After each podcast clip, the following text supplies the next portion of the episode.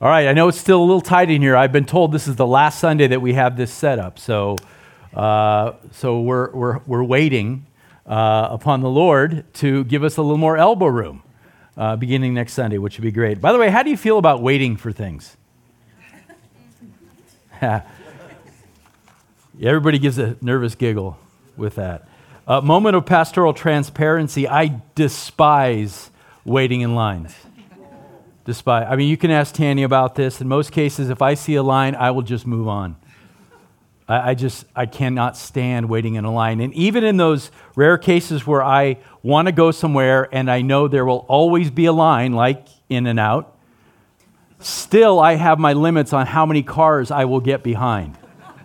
I mean, I'll just keep going and, and eat a jack in the box if I have to. Oh. I, that, got, that got a bit of a groan from the audience. I mean, at least there's nobody in line there. I hate waiting. The worst waiting, I think, is at the doctor's office. I still haven't figured out the system of, of how it works. You sign your name on the little clipboard. Every office has that clipboard, right? But then the way that they come out and get you and call your name, I haven't figured that out yet. The doctor always insists that you're on time, but every single time I go, he's running late and he's backed up, but they still insist that I be there on time. Of course, the DMV is the worst, right? Pretty atrocious, all that, that noise, that chaos, that confusion, and heaven forbid you get in the wrong line at the DMV because they will put you at the back of the right line, won't they? There's no grace there.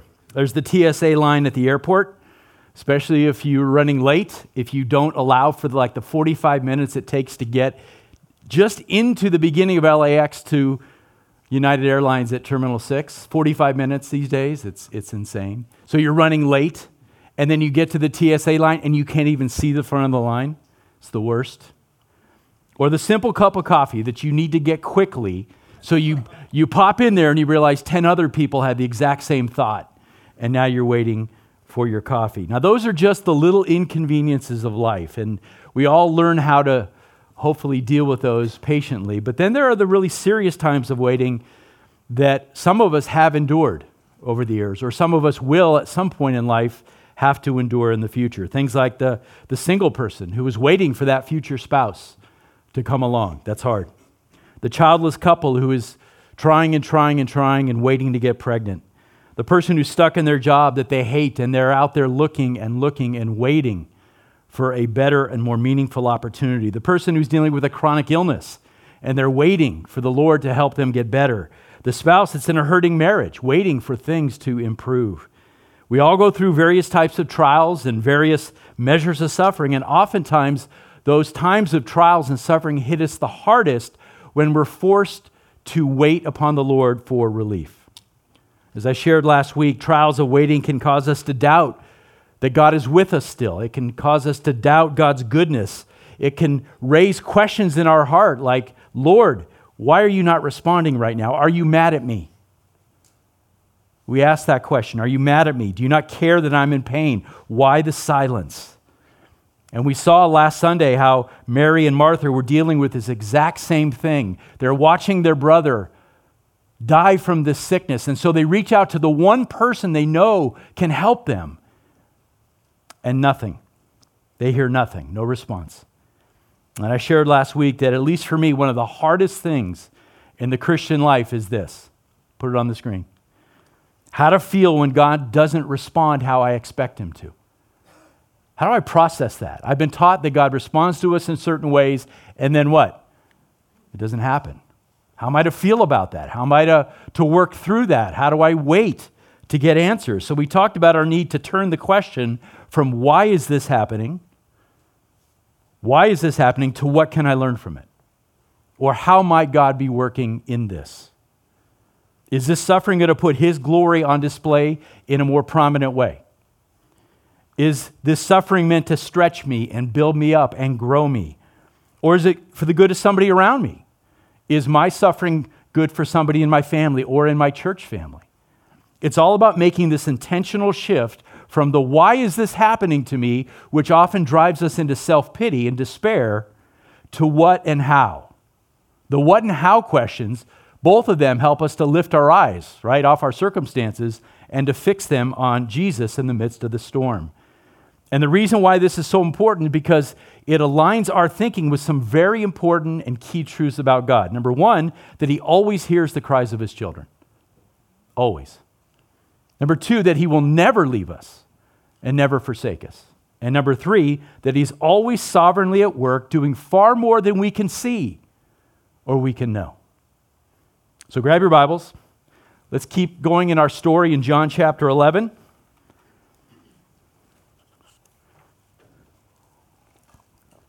John chapter 11, today's passage is officially verses 9 through 16. We're going to back up a little bit of overlap today. We're going to back up all the way to the beginning of the chapter and read verses 1 through 16 together. And this is going to set us up really nicely for one of the most beautiful declarations that Jesus makes in the entire New Testament. We'll look at it next week when he says, I am the resurrection and the life. And that will in turn set us up well for the following Sunday, which is Easter Sunday, which I, I've heard is about resurrection. So this will fit nicely. All right, John chapter 11, verse 1. Now, a certain man was sick, Lazarus of Bethany. No map today. I showed you where Bethany was last week. That's all you get. Lazarus of Bethany, the village of Mary and her sister Martha.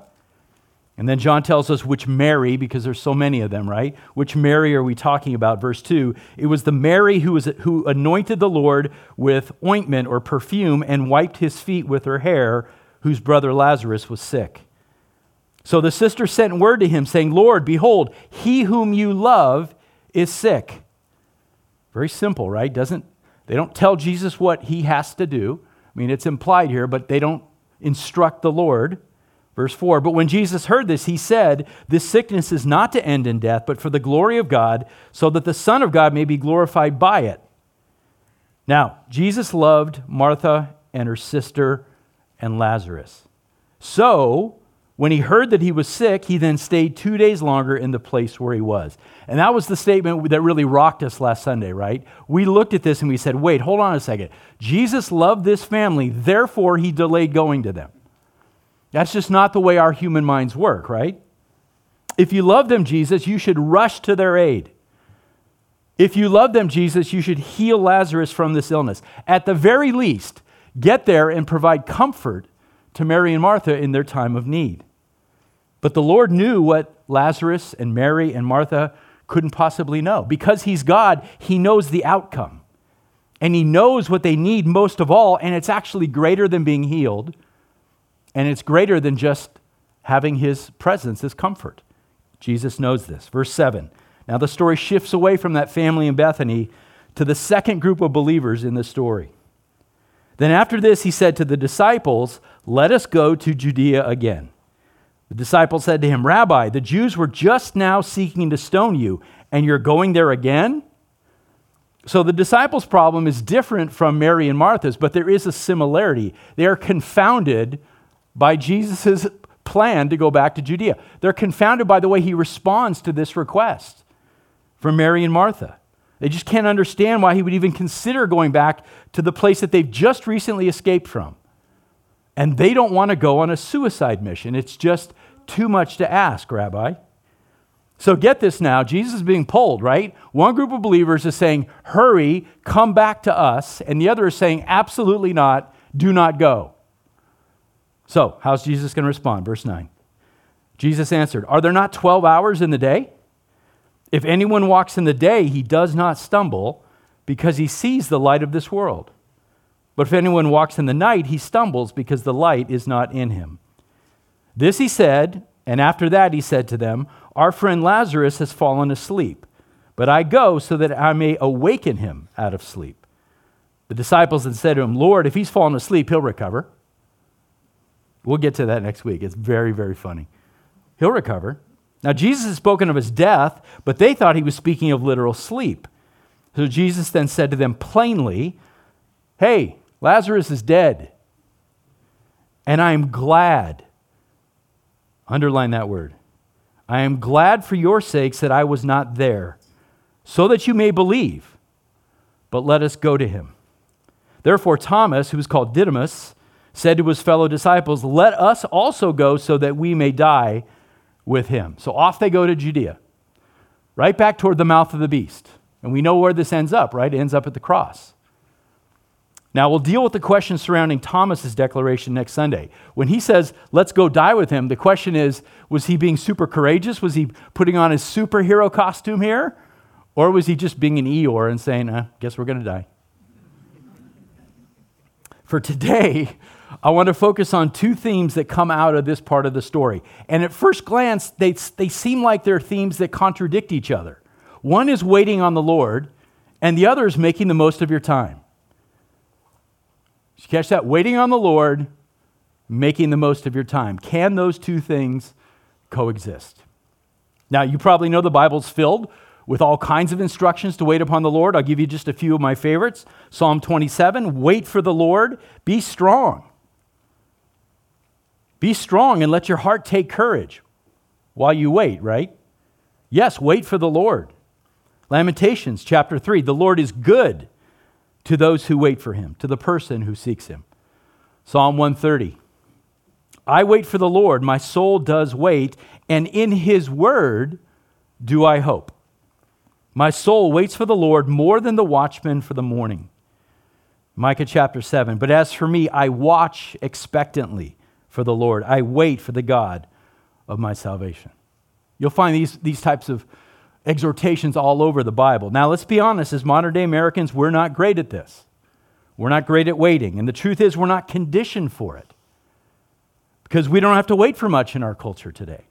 We have so much, and everything that we want, we, we can get very quickly and very easily. I mean, it's one of the great things about our, the time we live in, but also one of the drawbacks, the things that you can order today with the click of a button and have delivered to your door is ridiculous. I'm going to give you a couple of examples. I can go online to Amazon and with a simple click of a button, in a single day, have delivered to my doorstep baguette slippers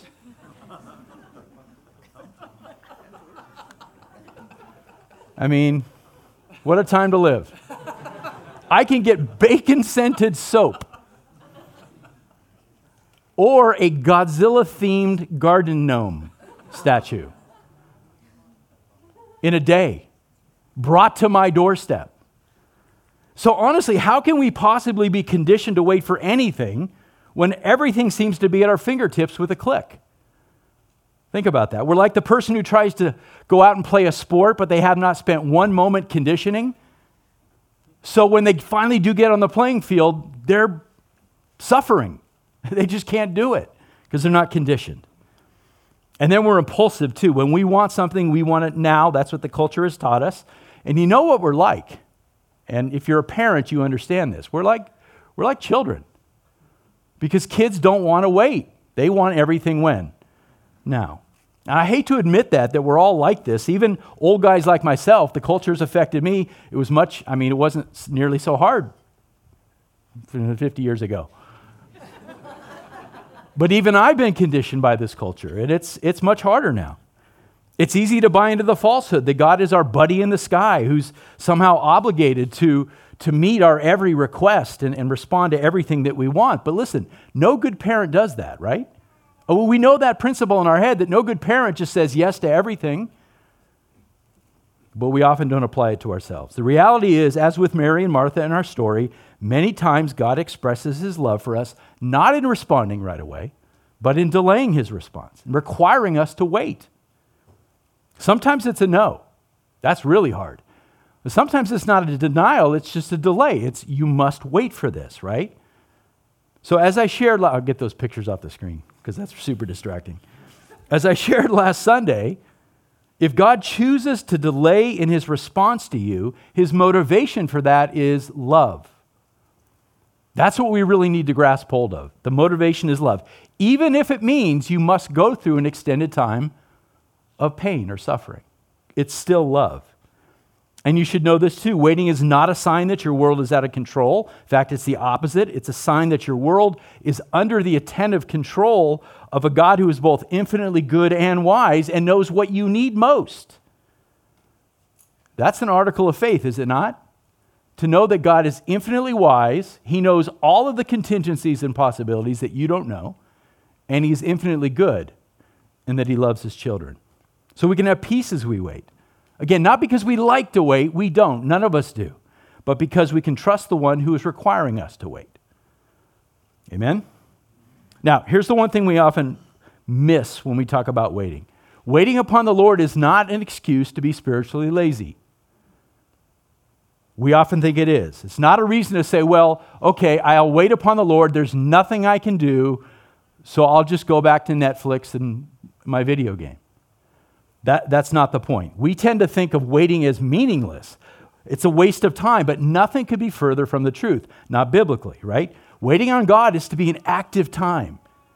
Waiting on God is to be purposeful and sanctifying. In fact, I would go so far as to say that waiting is one of God's most powerful tools of grace in our lives. One of the most powerful tools. Understood correctly, the wait itself is a gift of grace. Now, we don't like that, but it is a gift of grace in your life. Why do I say that? Because in requiring us to wait, God is doing a purging in our lives. He's helping us to die to ourselves in so many ways, to die to our own plans to die to our own wisdom, to die to our desire to control everything around us. So that means waiting can be a tool that powerfully transforms the heart. If, and this is a big if, if we recognize that need in our lives, and if we submit and cooperate to the work the Spirit wants to do in us. Many of us miss this. This was part of my, big, my, my most important point for you this morning is that we sort of understand waiting, but we miss the practical application of it because we're not paying attention. We're not recognizing that need. We're not cooperating. We're just grumbling. We're just complaining about the trial that we're going through. So here's an important statement waiting is not just about what we get at the end of the wait, it's about what, who we become in the process of waiting. That's what I mean by purposeful and sanctifying. It's not a time of laziness, it's actually a time of great spiritual activity. So, as we enter into the process of waiting, we remember that we're not alone in it. This is important to say again. God hasn't gone anywhere. Even if in your five senses you're like, I don't sense his presence, he's there. He hasn't left you, he hasn't forsaken you, still loves you, and he's not singled you out among all of humanity as the only one going through something hard. In fact, you can be sure that you're part of a vast number of redeemed people who are being taught by God through waiting many of which will be in this audience this morning because we're all waiting. The waiting process gives us a chance to, to look into God's word and to see what it says and to read about all the people in the Bible who had to, had to wait. It's everywhere. If you look in the Bible, it's everywhere, right? We read about, for example, how Abraham and Sarah waited for the son of promise, Isaac, to be born. They waited. We look at how Israel waited 400 years to be delivered from slavery in Egypt and then had to wait another 40 years to come into the land that had been promised to them. One of my favorite stories, we read about godly Simeon, who waited to the very, very end of his very, very old life to finally see the Messiah. And now the church has been waiting for 2,000 years for him to come back. Even the creation itself groans. Why? It's waiting to be redeemed. Waiting is all over the scripture. What, the, what this tells us is that waiting is not an interruption in God's plan for your life, it is God's plan for your life. That we tend to interpret it that way, like, oh God, I was on this really great track and you've interrupted it by making me wait. No, no, this is actually God's plan to wait. And we can trust that He will sustain us as we wait, that He will give us the ability to bear up under it, to be content, to be hopeful in the midst of waiting. It's not easy. By the way, I, you, a lot of these truths are just reinforcing what you know. It's not easy. I'm not saying this is easy at all. I'm just saying this is true. So let these truths seep, seep into your heart. If you take this truth seriously, waiting can be a huge spiritual asset in your life. So you can see it as a negative or you can see it as a huge opportunity. I'm going to give you a whole list of things on the screen while you wait. It will give you the time and opportunity to dwell on all kinds of important things. For example, take the time while you're waiting to remember who you are and who God is every day, dwelling on who you once were and who Christ has now declared you to be, justified in his sight, a child of the king. remembering the forgiveness that you enjoy, while at the same time, while you're waiting, becoming a greater student of your own heart so that you can mortify sin in your life. Wait, we can do that while we're waiting? Absolutely, we should be. Waiting can give you more opportunities to know God better by spending more time in His Word so that you grow in your understanding of His character and His wisdom and His will. Remembering the grace that's been lavished upon you, the salvation that you enjoy right now, and what awaits you in the age to come. That's a great opportunity, right? And that means that waiting can be a time of profound worship, pouring out your heart before your Savior, Savior, going deeper in your devotion to Him in the midst of difficulty. Waiting ought to lead to a profound and extended time of prayer in your life as well. Being fully honest before the one who is sovereign over your days, right? Even as you flood his, his, his throne of grace with your tears and with your requests as you wait. And, and you should do that. You know you can be fully honest with God, right? Even as you're struggling, you're in pain, you're grieving, whatever this time of trial is, flood his, his throne of grace with your tears and with your requests. That's great. That's fine. That's fine. And then wait for him. Waiting can be a great time to turn away from self centeredness and to seek to serve others. This is a hard one. Focusing your attention not on navel gazing, but on being a blessing to those around you, especially in your church family.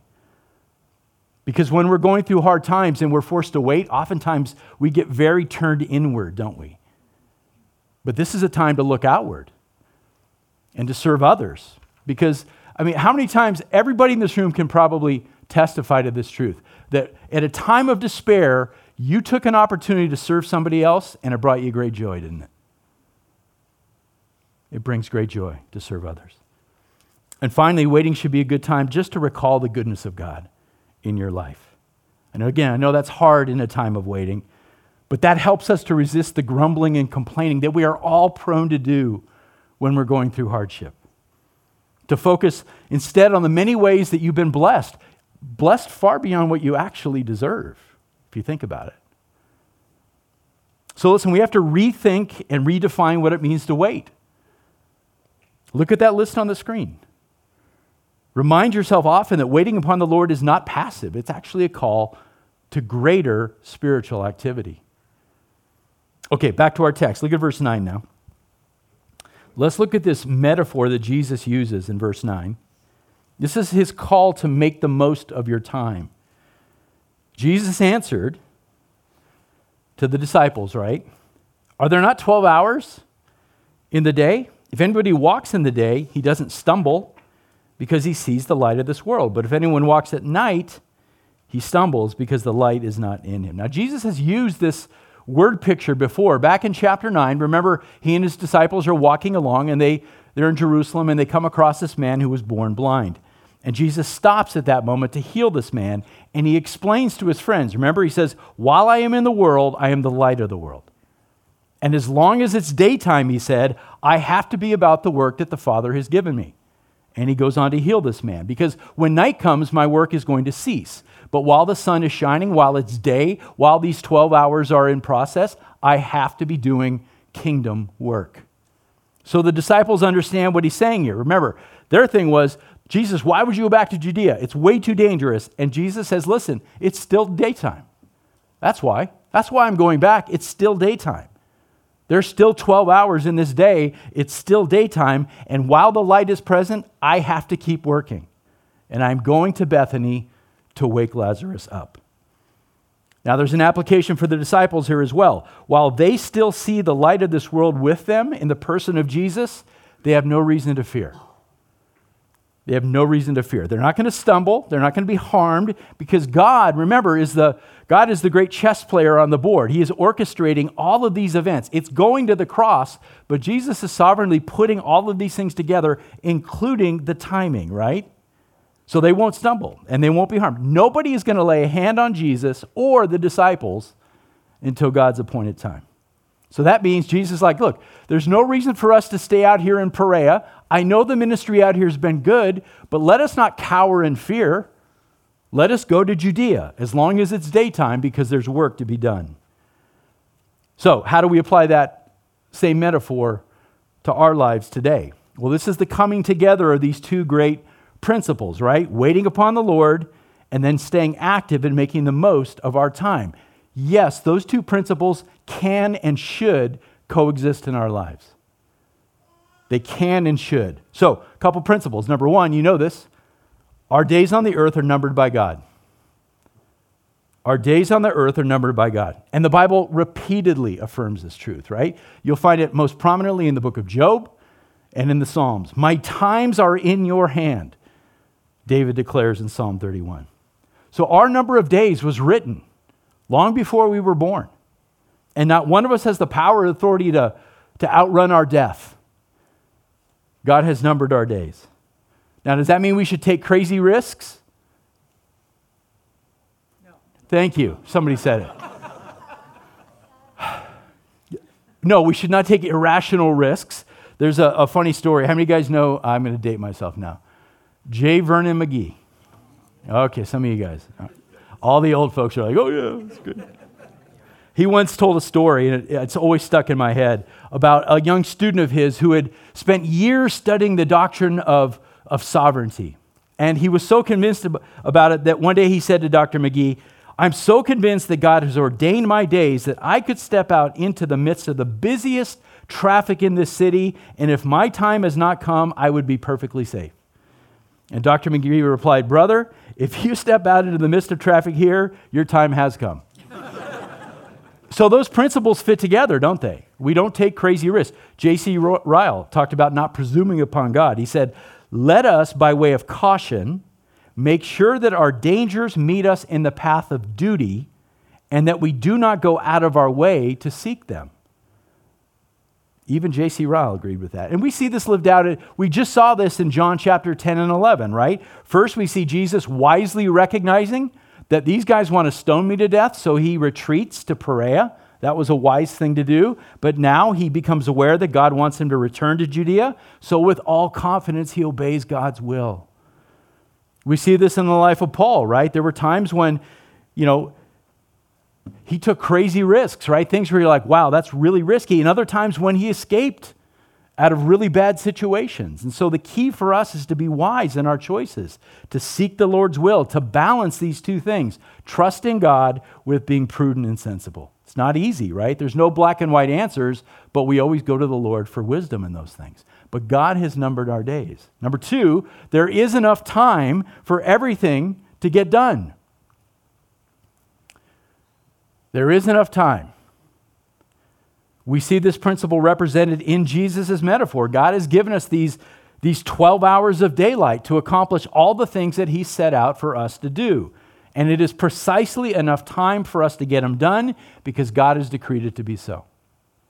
And we see this principle fleshed out in Ephesians 2:10 recommend that, that you look at this verse, that you, you memorize it, that you put it on your mirror, tape it to your mirror, whatever. For we are God's workmanship, created in Christ Jesus for what? For good works, which God prepared beforehand so that we would walk in them. His sovereignty makes it possible. Not one of us will pass from this earth until God has accomplished exactly what he wants to accomplish through us. He who began a good work will bring it to completion. We know this verse, right? So there is enough time. Therefore, principle number three, and this is huge. Since we only have that much time, it must not be wasted. This is the alarm clock, the alarm bell, or whatever for Christians in the modern era. Because we tend to take our faith very, very casually. But look at Scripture. We're not to waste the time. I know there's a lot of things to distract us, a lot of things that we can waste our time with. We're not to waste our time. Teach us to number our days, Psalm 90 says, so that we may present to you, Lord, a heart of wisdom. Listen, don't presume upon God that you'll have a tomorrow to accomplish the works of God. Don't presume. For tonight, your life may be required of you. So while it's still daytime, take stock of the time that God's given you and get to work. That is what it means to employ a heart of wisdom, to be about God's work. Listen, as Christians, our goal in life is not to live a long life. That may be surprising. That's not the goal to live a long life here on the earth. It's not a goal to live a comfortable life. Our goal is to live a life that has an eternal impact. That's the goal. I, the culture lies to us about this. I grew up in this as, a, as an unbeliever for the first quarter of my life. I grew up with this lie. The world told me this is about achieving, life is about achieving, and then accumulating, and then someday retiring to enjoy it all. That was the story. And I bought it completely until Jesus turned me around. Scripture exhorts us to do something different to seek first God's kingdom and his righteousness all of our days. All of our days, from day one to the very last day, to seek first his kingdom. Not personal pleasure or comfort. And if you're faithful in that, God promises if you'll seek his kingdom, he'll add all the necessary stuff to you, right? That's the promise of provision and supply. So we're called to steward whatever amount of time God gives us and to steward all of the gifts and abilities and resources that he's given to us for his glory, for his mission on earth, not for our personal comfort. And that's hard. That's hard for Americans. The way we live, the priorities that we set for our lives, it's to be different than the world. We're to be peculiar in this sense. The priorities that we set for ourselves. And if that's not true of you right now, let this be a wake up call. Number your days for God's glory, every single one of them. Okay, let's go back to the text. Look at verses 14 and 15. What we're going to see here is more about the purpose that Jesus had in this delay in going to Bethany. Verse 14 So Jesus said to them plainly, his disciples, Lazarus is dead, and I am glad for your sakes that I was not there so that you may believe. Key phrase there is for your sakes. So don't misunderstand Jesus here. He wasn't glad that Lazarus had to go through this painful process of sickness and death. He wasn't glad for that. He wasn't glad that Mary and Martha had to go through this brutal suffering of watching their brother's health slip away and then watching him die. But Jesus does rejoice over the greatest purpose, the greater purpose in all that suffering. That's what you need to see. Jesus is not, he's not glad, he doesn't rejoice when we have to go through pain and suffer, but he does rejoice in the greater purposes that he brings out of it. That's what we've got to grasp here. And this is the purpose that goes back to verse 4 in this chapter when Jesus said, This sickness of Lazarus is for the glory of God, so that the glory of the Son may be revealed. And again, as hard as this is for us, the motivation behind the delay is love. Even though, even though the family couldn't see it at the time, it's still love. Because, in the ultimate sense, love is doing whatever is necessary for people to see and to know and experience the glory of God. That is the highest form of love. Anything that leads to that is the priority. Now, you may ask, well, why? Why is that more loving than healing somebody of a sickness or providing comfort to a grieving family member? Because the glory of God is eternal. The scripture says that our suffering in the flesh during these days on the earth is momentary and light. I know it doesn't feel that way all the time, but it's light, momentary affliction compared to the great glory of eternal glory living with God. So there's a distinction here, right? We got to make sure we see this difference because it really is the key to bearing up under trials, is to know that this is momentary and light, but man, what's to come is so weighty and so wonderful. So Jesus is not, in Jesus not coming to Bethany in time, it was by sovereign design. And in the end, it was for their sake, he says. For the disciples' sake, for Mary and Martha's sake, even for Lazarus' sake, for their benefit. And by the way, the benefit of everybody who's going to be there that day who witnesses the resurrection. For their benefit. Jesus says it right here in verse 15 so that you may believe. Where have we heard that before? Right? It's the name of the entire preaching series we're doing. So that you may believe. Now, the emphasis in that is not first time belief, because these folks are already followers of Jesus. This is about having a deeper belief. Okay, so, Christian, listen. So that you may believe is not first time belief, always, it's often deeper belief. Jesus knew that delaying his arrival would cause Mary and Martha and Lazarus to deepen their trust in him. That was worth the pain. That was worth the suffering. That's hard. Yes, it was better for them to wait through all those anxious hours for God to fully complete the work that he planned to do. And that tells us that Romans 8:28 is always true, always in all circumstances, that God causes all things to work together for good to those who love him, to those who are called according to his purpose. Do we really believe that verse or is that just like one of those Christianese things that flows off our tongue? That even in suffering and pain and waiting, God works all things together for our good. That's, that's an issue to settle in your heart today. So make it really personal now. Okay? These are great, these are great lessons on paper. Make it personal. God comes to you and says, Hey, I know you are suffering. I see your suffering, but I'm glad. I'm glad for your sake that I didn't respond to your request to get you out of that pain. Could you accept that? I, I saw that it was hard. I know it was. But I'm glad that I didn't take you out of that, that trial. Could you accept that? I think this is a true statement. If you and I were, let's say God came down and said, you know what? I'm going to let you pick your path through life. You custom design it. We would make it super easy and super comf- comfy from day one to the end, right? Just a straight path, everything going well. That's what we would do. And we'd never learn the lessons we need to learn. You know, do you know what kind of a person you turn out to be? Yeah, selfish and prideful and entitled and uncaring and every other form of sin. And worst of all, you'd short circuit everything that God wants to do to transform your heart. So we need difficulty. And we need trials in our lives. As with Mary and Martha, God wants to grow us deeper in our faith. God wants us to have a softer heart. He wants us to have a more vibrant sense of thankfulness and joy. He wants us to grow in humility. He wants us to have a greater empathy for other people. He wants to grow us in perseverance and character and hope. Here's the thing, and all of those things are grown only in the lab of suffering and trials. So, regardless of how we feel about it and how hard it can be, it is God's love at the base of it all. That's one of the great things that pops off this page in this chapter. It is God's love at the base of it.